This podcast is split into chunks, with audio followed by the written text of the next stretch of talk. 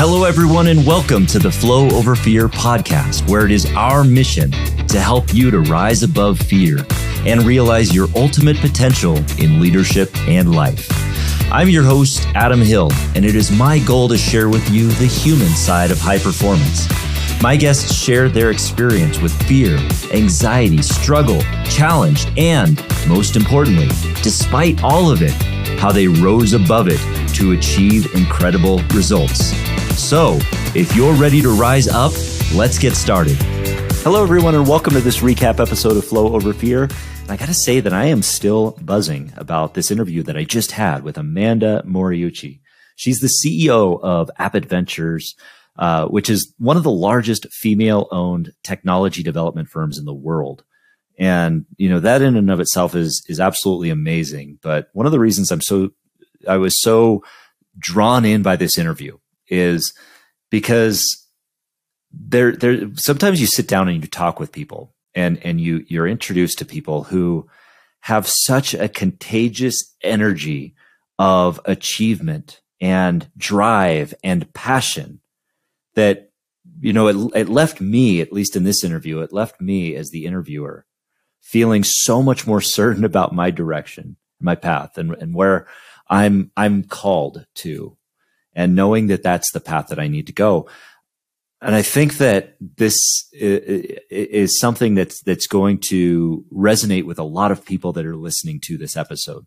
So I really hope that you listen to the interview because uh, there's so many nuggets of wisdom, so many directions we went. It'll be impossible for me to recap and cover all of it.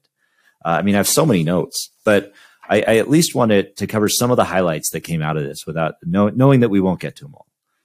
One of the most important things we touched on came at the very, very end of the conversation. And it was the perfect mic drop moment, um, which was to say that it is, po- that it, she said that it is possible to be generous, both generous and successful. Um, a lot of times we have a zero sum game of like, well, if we want to be successful, we have to sacrifice our souls in some ways. But, uh, but with that idea that it's possible to be generous and successful. And Amanda is living both of those qualities.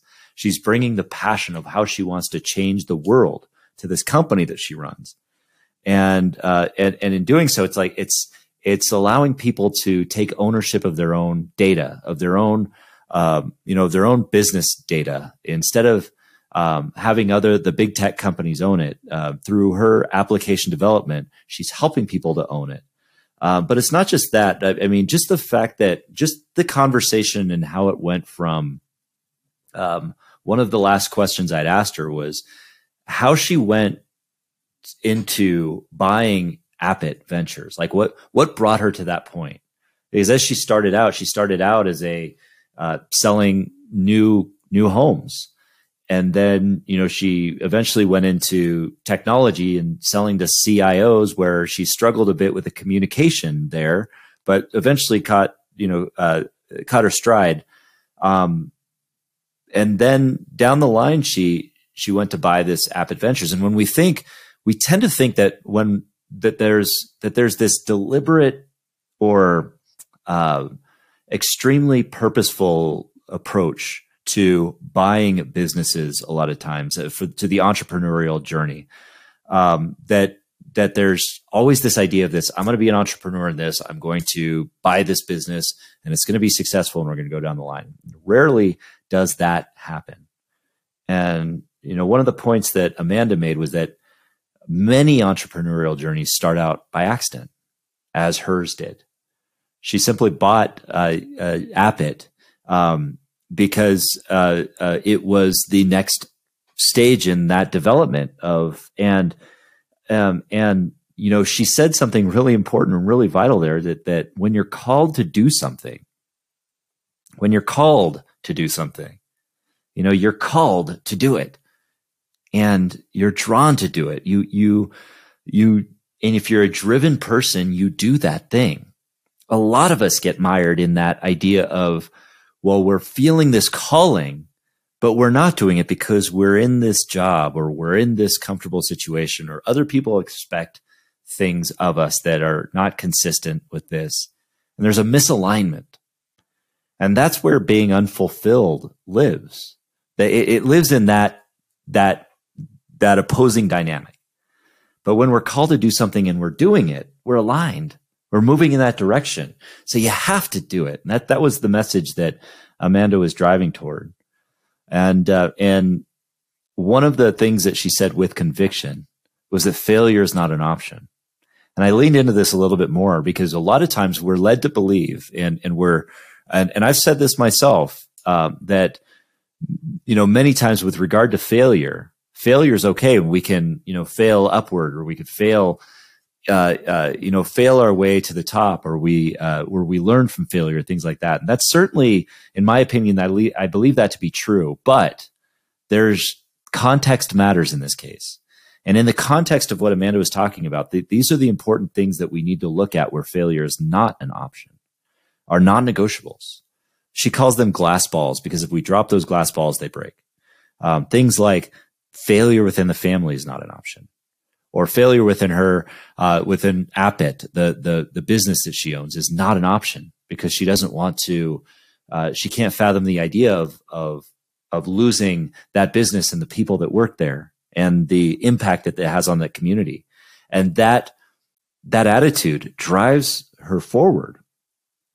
Um, and so there certainly there are things there are rubber balls so to speak that we can drop and they just bounce up and down but we have to be intentional about knowing what our glass balls are so that we can hold on to them um, and that is that is an element of of uh, you know of of of becoming excellent and this is something she had learned from one of her earliest mentors, which is somebody that the one of the people that trained her um, in one of her earlier jobs of selling homes.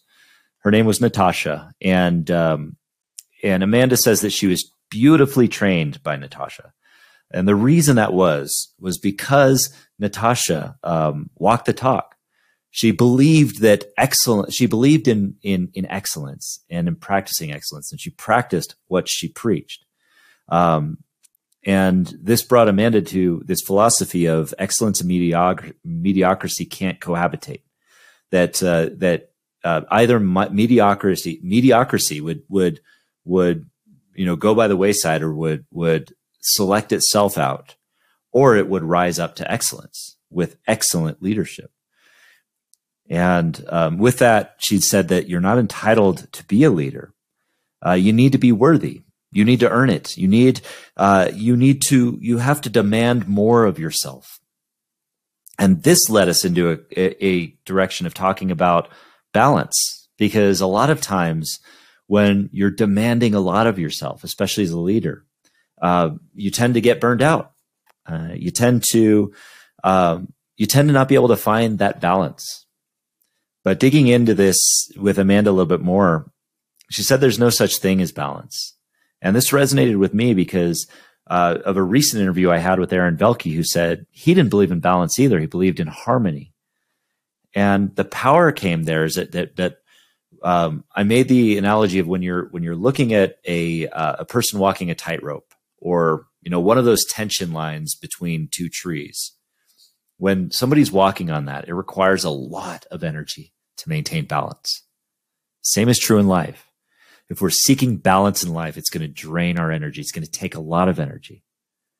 But when we're looking for that harmony, um, when we when we find that the things that we do to be good parents overlap in the things we do to be good leaders at work, or or we're aligned in our values, or we're we're aligned in in our philosophies, in how we how we show up authentic, authentically at work and at home and in our communities, then we're living in harmony we don't have to find balance, but we're living in harmony. And that harmony creates more energy. It creates us, it gives us that ability to be more of ourselves so that we can, uh, so that we continue to grow. Um, after all, we aren't built for per- perfection, as Amanda says. We're built to try. And, uh, and, and when we try, we continuously experience growth. Uh, one of the points about fear that Amanda made was that all fear is an indicator of lack of knowledge. So, in other words, if she's experienced that fear of of anything, there's a lack of knowledge. There could be a lack of knowledge about the future or what you know what to expect. um, or a lack of knowledge about uh, about a specific topic, so we get afraid. So then the the the the powerful thing that she said there was that education is the antidote to fear.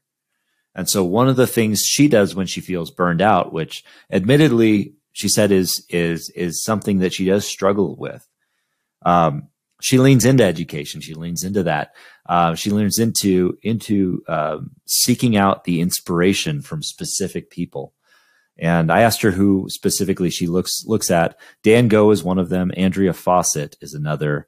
Uh, Lewis Howes, Ryan Holiday, and uh, Lauren Zoller are a few that she uh, that she listens to, um, that she looks at, and that she goes to for for inspiration. And um, um, you know, kind of going back in in the interview to where she, you know, what skills she got um, early on, and um, within sales, she learned very very early in her life that she was made for sales. I mean, she held the record for Girl Scout cookie sales, um, and I think she held it. She said she held it for a very long time. So she was born to be a salesperson. But what she found when she took the leap from uh, from selling ha- homes, which she said required or or where her enthusiasm really helped in that situation to selling in the technology level she found that that enthusiasm didn't really resonate nece- necessarily with the CTOs and the people and the CIOs, the people who were making those big decisions, but they were more um, expertise uh, focused. So she had to shift her style of sales, uh, which led her to understand that you know when she, that that it was one of the things that she wishes we was were taught in school and to kids, and I agree with this wholeheartedly, is better communication, how we communicate in different circles, how we communicate with people, how we sell. One of the things that, that blew my mind was that, you know, we have a lot of within our colleges, we have a lot of business administrative degrees uh, business administration degrees, uh, things like ec- economics, or you can get a degree in marketing, or you get a degree in accounting, which uh, uh, which Amanda did. But there are very, very few, if any, uh, degrees in sales, and sales is a is a skill that is wildly valuable, wildly valuable, not just for salespeople, but just for life because you learn the communication, you learn to get rejected you learn to deal with that rejection in a positive way. You deal the art of persuasion rather than pressuring. And if they taught more of that, I, I think that we all could be uh, better communicators.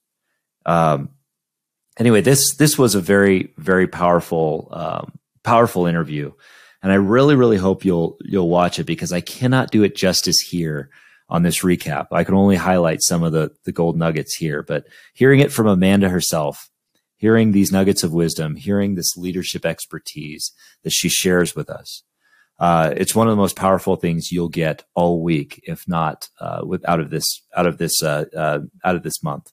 So please give it a listen. I thank you so much for uh, tuning in on flow, to Flow Over Fear, and we will see you next time. Thank you so much for listening to this episode of the Flow Over Fear podcast. If you're enjoying this show, please do me a favor and hit the subscribe button. I will be so grateful if you do, and I'll look forward to bringing you more value in our next episode. I'll see you then.